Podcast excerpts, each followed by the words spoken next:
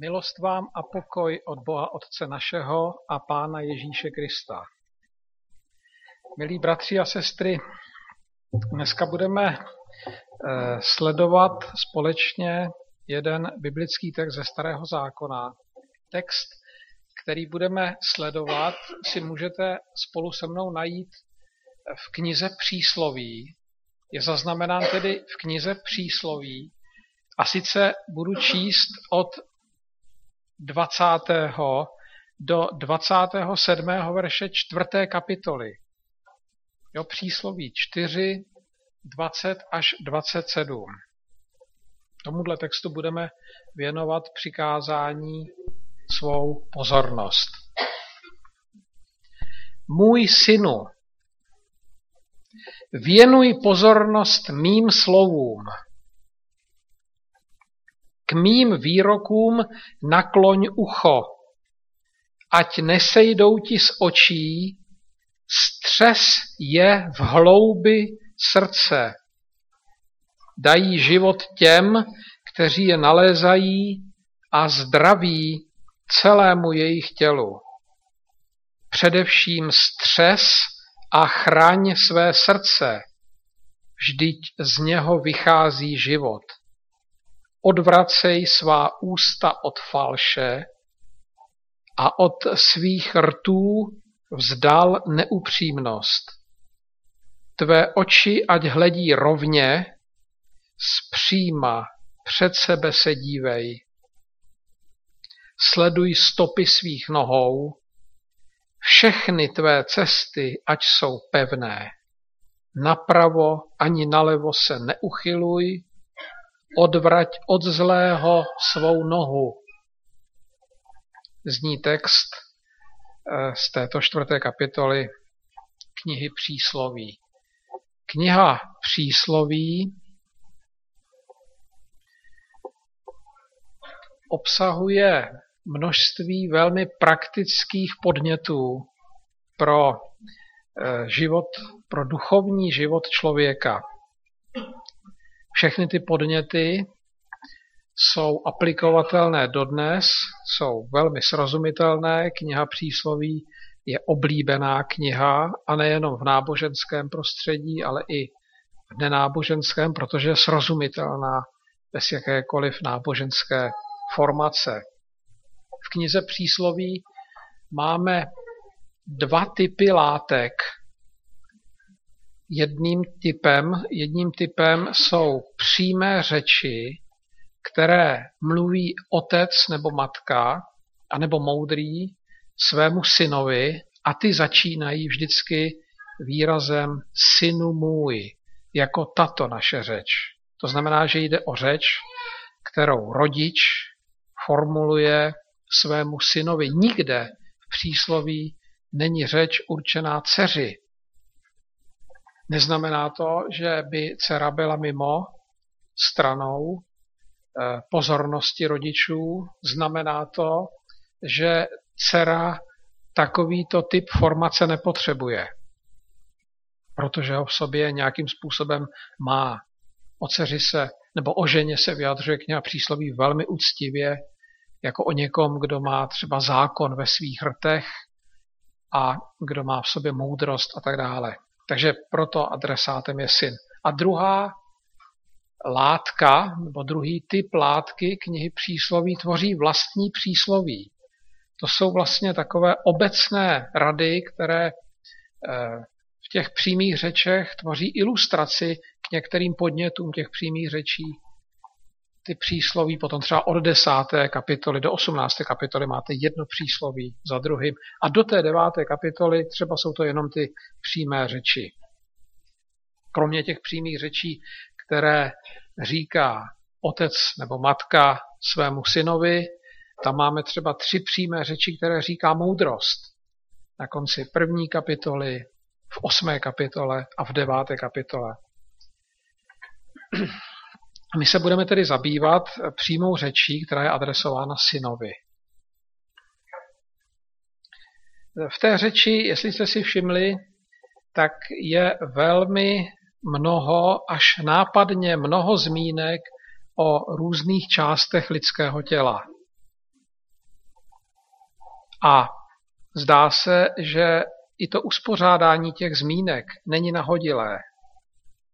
Nejprve se mluví o uchu, pak oku, pak o srdci, tělu a znovu o srdci, pak o ústech, znovu o oku a nakonec dvakrát o noze.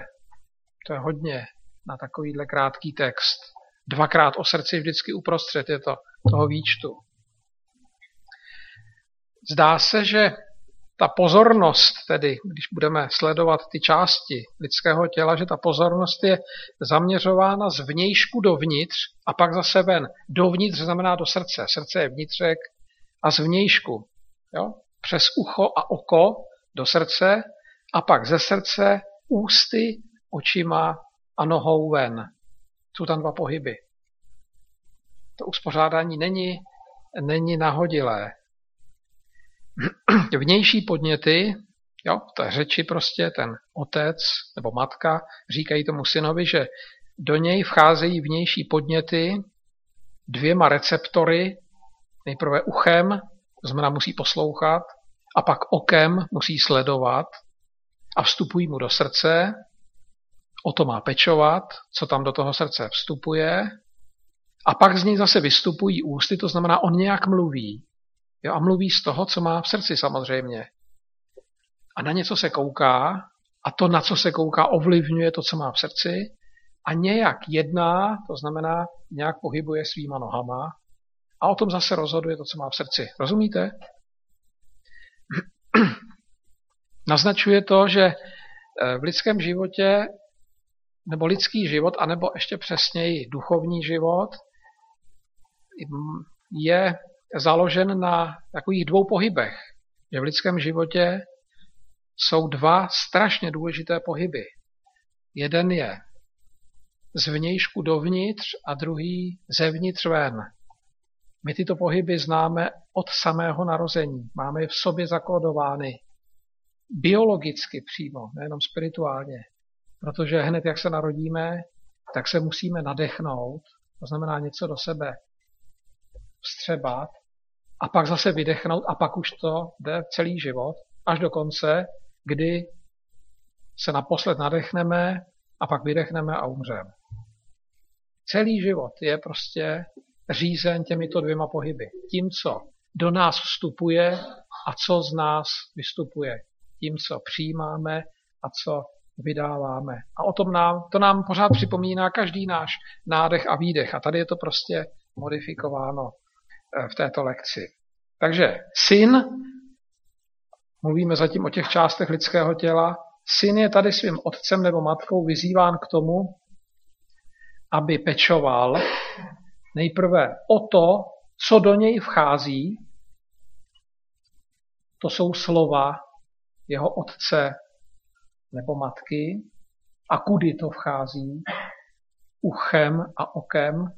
Pak má pečovat o to, co a kde v něm zůstává, to znamená pečovat o srdce, co tam zůstává a kde to zůstává, že to je v srdci. Stres je v hloubi svého srdce.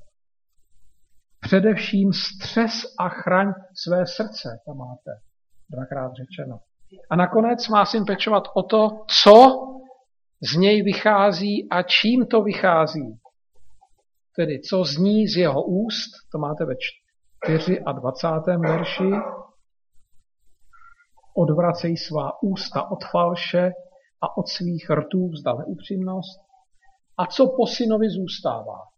To jsou ty stopy ve 26. verši. O to má pečovat. Takže má mít pod kontrolou, co se s ním děje. Co do něj vniká a co zase z něj vychází. Takže otec po něm chce, protože tohle je řeč otce jenom. Otec po něm chce, aby se ovládal, aby měl svůj život pod kontrolou, aby žil v jisté sebekázni. Takže on ho vlastně tady navádí k nějakému duchovnímu životu, ve kterém ta sebekázeň je samozřejmě důležitá. A nejprve ho tedy navádí k tomu, aby pečoval o to, co je vevnitř, o ten vnitřní život, to jsou verše 20 v podstatě až 24 a od verše 25 do konce, do verše 27, pak o vnější projevy toho vnitřního života. Že nejprve se musí zaměřit na to, co je v tobě a pak na ten vnější efekt, který po sobě zanecháváš tím, jak žiješ. Tak to byly ty, to byly ty části lidského těla. Co nám říkají ty části lidského těla? Ale další důl, zajímavá věc v této řeči je množství rozkazů. Je tam celkem deset rozkazů, které ten rytmus toho života, který jsme si tady teď popsali, ještě zdůrazňují. Ty rozkazy lze zase rozdělit na dvě části. V té první části to jsou čtyři rozkazy ve verších 20 až 21. Tam je syn vyzýván k tomu, aby se soustředil na slova. Soustřeď se na slova čtyřmi rozkazy. Věnuj pozornost mým slovům. Nakloň ucho k mým výrokům. Ať ti nesejdou z očí. Střes je ta slova v hloubi svého srdce. Rozumíte? To je hodně nápadné. Čtyřikrát mu to takhle ten otec říká. To je silný důraz na pozornost tomu, co do toho syna má vstupovat. Musí prostě tomu věnovat pozornost. Takže to je první část. A druhá část, tam je šest rozkazů, ve kterých ho ten otec nabádá, aby na sobě pracoval. Takže nejprve věnuj pozornost tomu, co ti říkám, a pak pracuj na sobě. Mu říká, ohlídej si, jinými slovy, ohlídej si, co z tebe bude vystupovat, čím to bude vystupovat a odkud. Měj pod kontrolou svá ústa, své oči a svou nohu. Měj to pod kontrolou, mu říká otec. To znamená, nepřenechávej kontrolu nad svými ústy, nad svým okem, nad svou nohou někomu jinému. Nenech se nikým jiným ovládat. To znamená, anebo nepřenechávej kontrolu nad e, svými ústy, nad svými, nad svýma oky, svými oky, očima, nad svýma očima asi, e, anebo nad svou nohou, protože tam je jednotné číslo, svému uchu, své, svým očím, anebo své noze. To znamená, nenech, nedopust, aby tě ovládali tvé oči, nedopust, aby tě ovládali tvé uši a nedopust, aby tě ovládali tvé nohy. No, ty to musíš ovládat ty to musíš prostě mít pod kontrolou. Tak a teď se podíváme na některé eh, ty eh, příkazy nebo pokyny podrobněji. Na prvním místě je v češtině pokyn věnuj pozornost. Ten je eh, v původním jazyce formulován formulován zesíleným imperativem, to znamená zesíleně je, a ještě takzvaným kauzativem. To hned vysvětlím, nechci tady používat cizí slova. Česky totiž lze ten pokyn, který je tady použit, věnuj pozornost, přesněji vyjádřit takto. Věnuj pozornost mým slovům tak, že způsobíš, aby byla mým slovům pozornost věnována. Hebrejština dokáže vyjádřit jedním jediným slovem celou tuto větu. To znamená,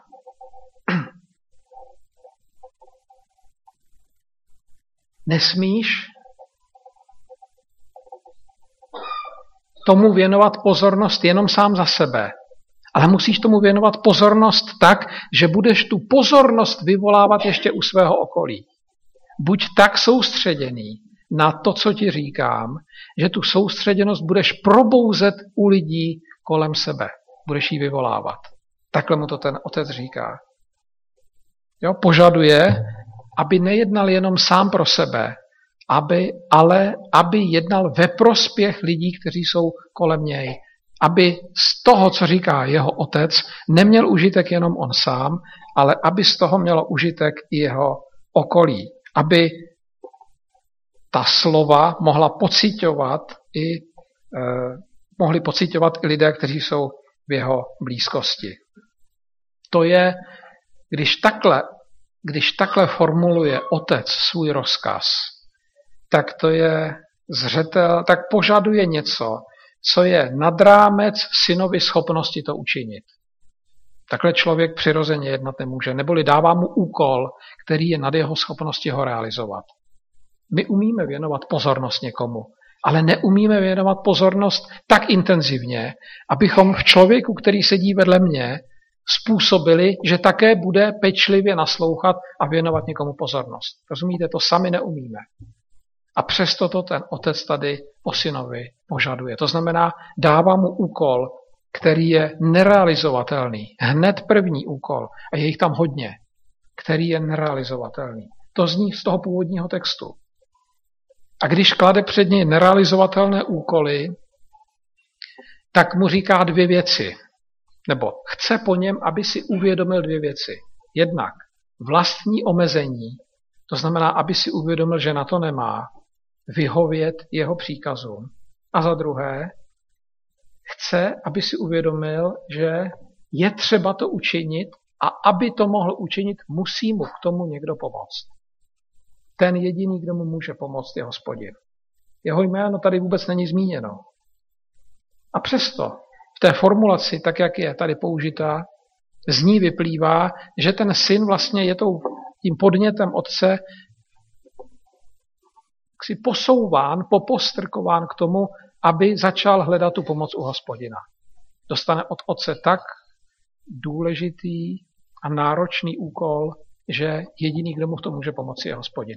To má, tomu má ale dojít uvnitř hlavy. Tomu ten otec teď neřekne. Rozumíte? Tak to je ten první příkaz.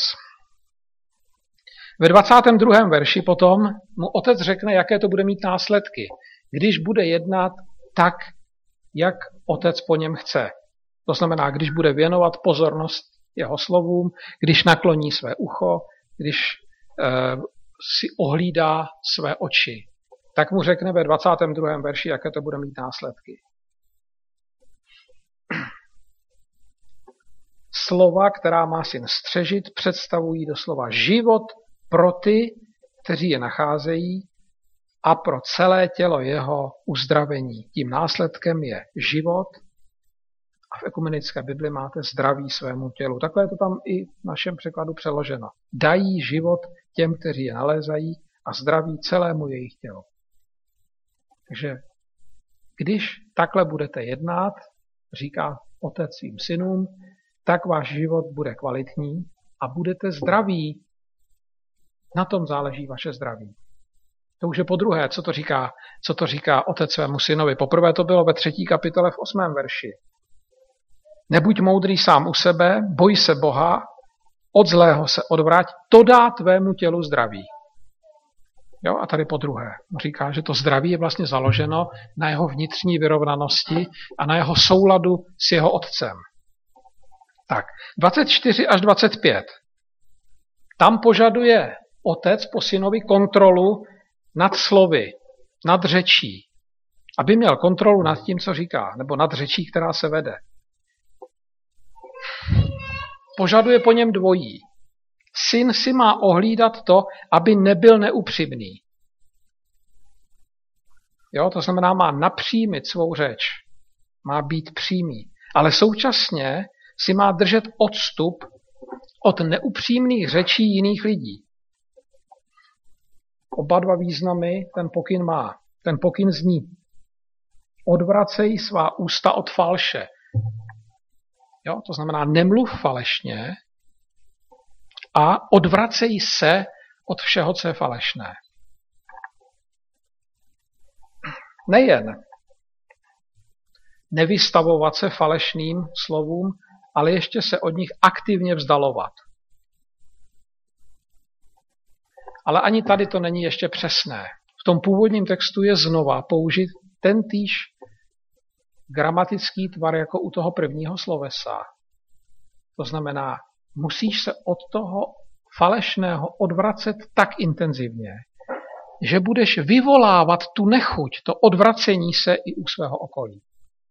Že budeš jakoby odvracet, že budeš strhávat lidi, kteří jsou kolem tebe, k tomu, aby se odvraceli od té falše.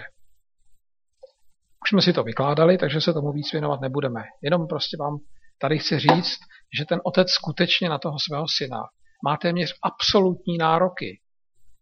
Jo, že po něm požaduje e, skutečně něco, co je, co on není, co je nad jeho síly, jo, co není schopen, čemu není schopen dostat.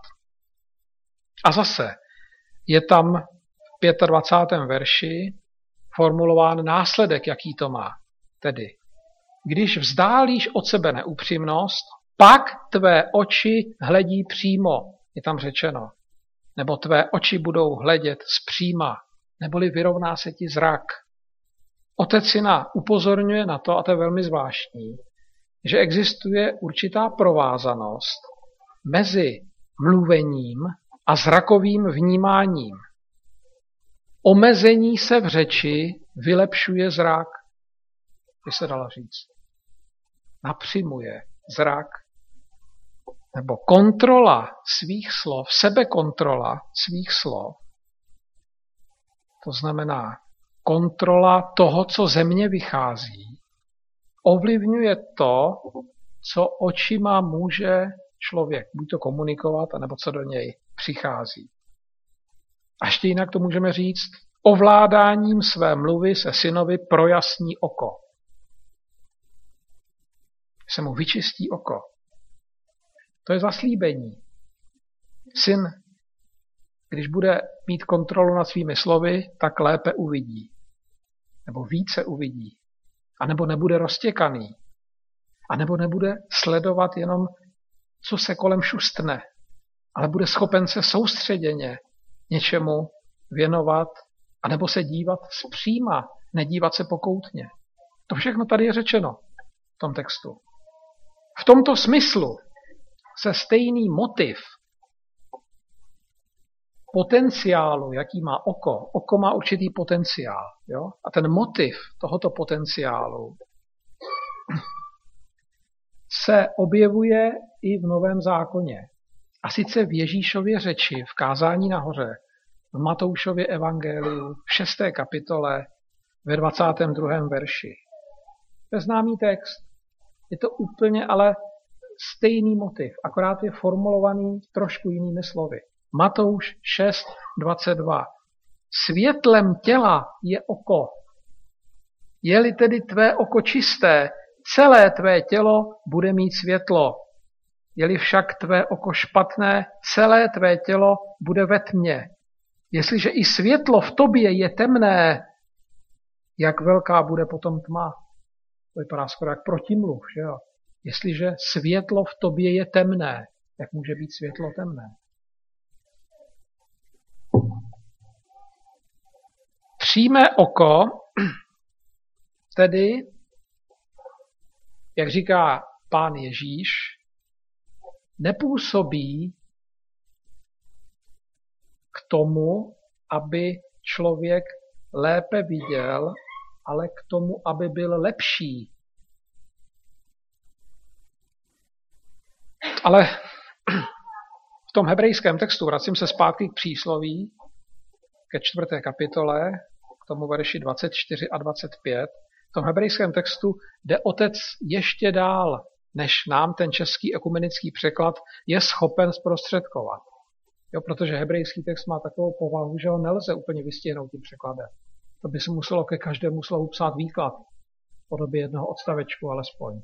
A takovou Bibli už by si nikdo nekoupil. Jednak by byla strašně těžká a jednak by byla skoro nečitelná a drahá. Jo. Takže se to omezuje jenom na ten překlad, který máme. Tam je v tom hebrejském textu opět použit tvar, takzvaný kauzativ, způsobovač. Doslova je tam řečeno, tvé oči způsobují zření nebo prozření. Takže když budeš kontrolovat svá ústa, tak tvé oči budou hledět tak, že budou způsobovat i v lidech kolem tebe schopnost prozřít. Speciální důraz v této řeči v knize přísloví je položen na dvě skutečnosti. Na ochranu srdce a ochranu úst. Jo? To je, tohleto leží otci na srdci, aby si syn uvědomil. Musíš si ohlídat své srdce a musíš si ohlídat svá ústa. V 23. verši máte napsáno. Ze všeho střežení chraň své srdce. Především, ekumenická Bible, především střež a chraň své srdce, neboť z něj vychází život. Vzdal od sebe faleš úst a neupřímnost rtů vzdal od sebe. Srdce a ústa. Jo? Speciální důraz. Váhu tohoto pokynu na ochranu srdce a úst násobí skutečnost, že se znovu objevuje v Ježíšově řeči. Ježíš znovu tento motiv komentuje v jakémsi svém prorockém kázání, které máme zaznamenáno v Matoušově evangeliu ve 12. kapitole. Jo? Tento motiv, ochrana úst a srdce, Matouš 12, budu číst verše 33 až 37.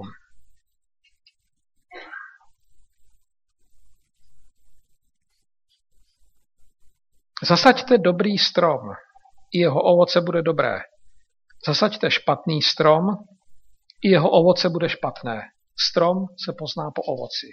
Plemeno zmí. Jak může být vaše řeč dobrá, když jste zlí? Čím srdce přetéká, to ústa mluví. Vidíte? Srdce, ústa. Dobrý člověk z dobrého pokladu srdce vynáší dobré. Zlý člověk ze zlého pokladu vynáší zlé.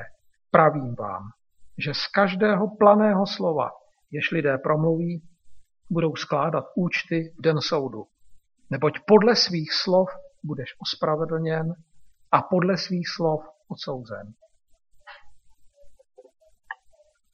Ježíš velmi dobře zná texty přísloví, na mnoha místech na ně reaguje, vykládá je, to znamená používá ty motivy a mnohdy je ještě radikalizuje a činí je tedy naléhavějšími. Jo? Protože tady z toho textu, co říká otec synovi, to tak silně nevyplývá. Ale z toho, jak to přeformuluje Ježíš, už trošku běhá mráz po zádech. Když si to člověk jak si pustí do svého života a uvědomí si, jak špatně eh, se svými slovy i se svým srdcem zacházíme. Jo, takže Ježíš eh, nám tady ukazuje, jak je možno těmto textům třeba, jako je text knihy přísloví rozumět, nebo jak jim on rozumí, co z nich vyvozuje. A současně se nám tady Ježíš představuje jako vykladač starého zákona. Jako někdo, kdo ten starý zákon dobře zná, umí ho používat, žije podle něj a dosvědčuje jeho váhu. Podíváme se na poslední dva, poslední dva pokyny, které jsou v té knize přísloví. To je 26. a 27. verš. Nejprve 26. verš. Tam je požadavek sleduj stopy svých nohou. V ekumenickém překladu. V doslovném překladu se tady požaduje zarovnávat stopu své nohy. Zarovnávej, tam je použito sloveso, které je zvláštní. A ono má tři významy. Ten první význam znamená,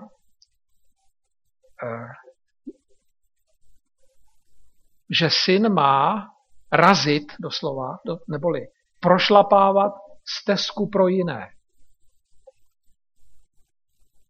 Očekává se tedy, že syn bude vepředu a že bude chodit tak, aby v jeho stopách mohli chodit jiní a nezabloudili. Že jim bude jakoby trasovat cestu. To je víc, než jenom sledovat stopy svých nohou. Rozumíte? Zase je tady řečeno, že nemá být soustředěn jenom sám na sebe, aby sám byl dobrý, ale má žít tak dobře, aby dobří mohli být i lidé, kteří ho budou následovat. Pořád je tam ten ohled na tu komunitu, která je vedle něj, ne na něj osobně. To je první význam té věty. Druhý význam toho nároku je, pečuj o to, co po tobě tady zůstane. Jo? Po tobě tady zůstanou tvoje stopy. Ty tvoje stopy budou o něčem vypovídat. Dbej na to, aby ty stopy, které tady po tobě zůstanou, aby vypovídaly o něčem hodnotném. Jo? Aby, to, aby ty stopy někam ukazovaly, aby někoho někam zavedly. Měj to pod kontrolou. Měj pod kontrolou svoje stopy. To znamená výsledky svého života. To, co po tobě zůstane. A třetí význam tohoto požadavku je, choď rovně. To znamená, zarovnávej ty stopy.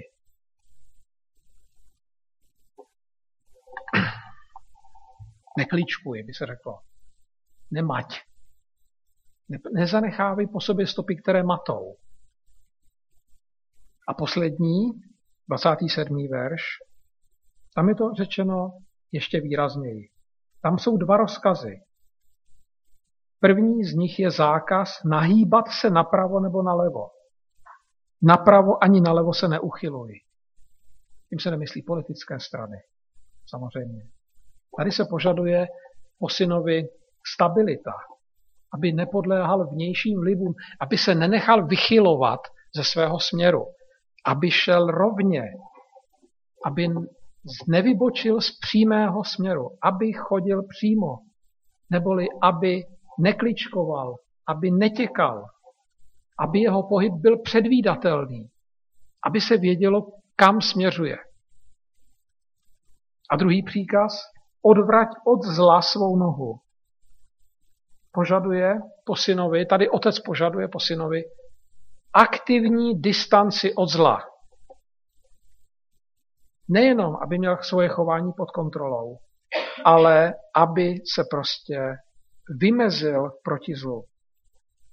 A znovu je to formulováno tím kauzatívem, to znamená, znovu je to formulováno tak, že syn se má proti tomu zlu vymezovat tak silně, že k tomu strhne i lidi, kteří jsou kolem něj a lidi, kteří jsou kolem něj, se budou také vlivem chování toho syna proti zlu vymezovat. Jakoby je bude odtrhávat od toho zla.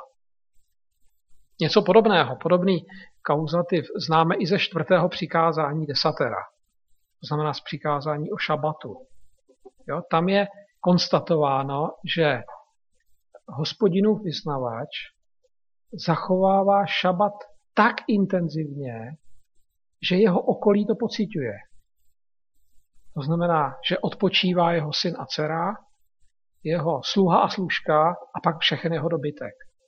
Ne proto, že by jim to rozkázal, ale protože je k tomu strhl svým odpočíváním. Infikoval je k tomu. Vyvolal to v nich. Rozumíte? Starý zákon takhle pracuje. Je prostě předpokládá, že člověk, který se nechá strhnout hospodinem, má v sobě něco, čím strhává k hospodinu i ty ostatní. Něco podobného zašila raná církev. Že jo? Lidé, kteří se nechali strhnout ke Kristu, tak tím svým strhnutím strhávali i svoje okolí. A autor skutků to popisuje slovy a pán přidával církvi denně tisíc lidí. Protože je infikovali tím vztahem k tomu Kristu. Ale to nebylo z nich, rozumíte? To nebyl výraz jejich náboženskosti. To bylo z hospodina. A tohle to přesně požaduje otec po svém synovi. Aby v něm bylo něco hospodinovo, aby z něho působil ten hospodin a pomáhal jeho okolí. Takže co jsme se tady v této lekci dozvěděli? Co otec, jaký je záměr? Co otec sleduje? Co chce tady v této lekci svému synovi říct? A v každé lekci chce říct trošku něco jiného. Těch lekcí je tam hodně. A vypovídají o tom, jak velmi tomu otci záleží na tom, aby se ten syn choval dobře. Jo, ale co v této lekci chce syn, chce otec synovi říct, nebo co v této lekci má syn eh, pochopit a dělat? Co je hlavním sdělením této lekce? Eh, řekl bych, že to je přímost, péče o přímost, aby žil přímo, aby se pohyboval přímo, mluvil přímo. A že je to formulováno do šesti jednoduchých rad. Jo, tak to teď zase všechno zjednoduším do šesti rad, které tady otec svému synovi dává. První rada. Vnímej moje slova, říká otec synovi. Tím, tím eh, chce po synovi, aby měl vůli podřídit se těm slovům a žít podle toho, co ten otec říká, aby s tím otcem žil v souladu. Aby byl v souladu se svým otcem. Jo, aby prostě tam byl nebyla, nebyl rozpad toho vztahu. Za druhé, soustřeď se na své srdce, to znamená pečuj o svůj vnitřek, o svůj vnitřní život. Soustřeď se na srdce znamená nebuď zaměřen v ně. Buď vyrovnaný. Být soustředěný na srdce znamená buď vyrovnaný, neboli konzistentní. Za třetí, třetí rada. Distancuj se od neupřímnosti a převrácenosti. Neboli buď přímý. Čtvrtá rada. Jednej ve prospěch druhých. Tam je doslova řečeno na mnoha místech, že jo, ale mm, třeba v tom 26. verši, syn má prošlapávat cestu ostatním. Jo? Jednat v jejich prospěch. Pátá rada, zachovávej jeden a jasný směr, neboli nekličkuj. Neuchyluj se napravo ani nalevo. A šestá rada, distancuj se od zla tak, že budeš k této distanci strhávat i ostatní. Zdá se mi, že takto formulovaná řeč je naprosto srozumitelná a použitelná i pro nás, proto jsem vám ji chtěl připomenout a popřát vám, abyste eh, dokázali nebo uměli z té její síly taky do svého života načerpat něco pozitivního. Amen.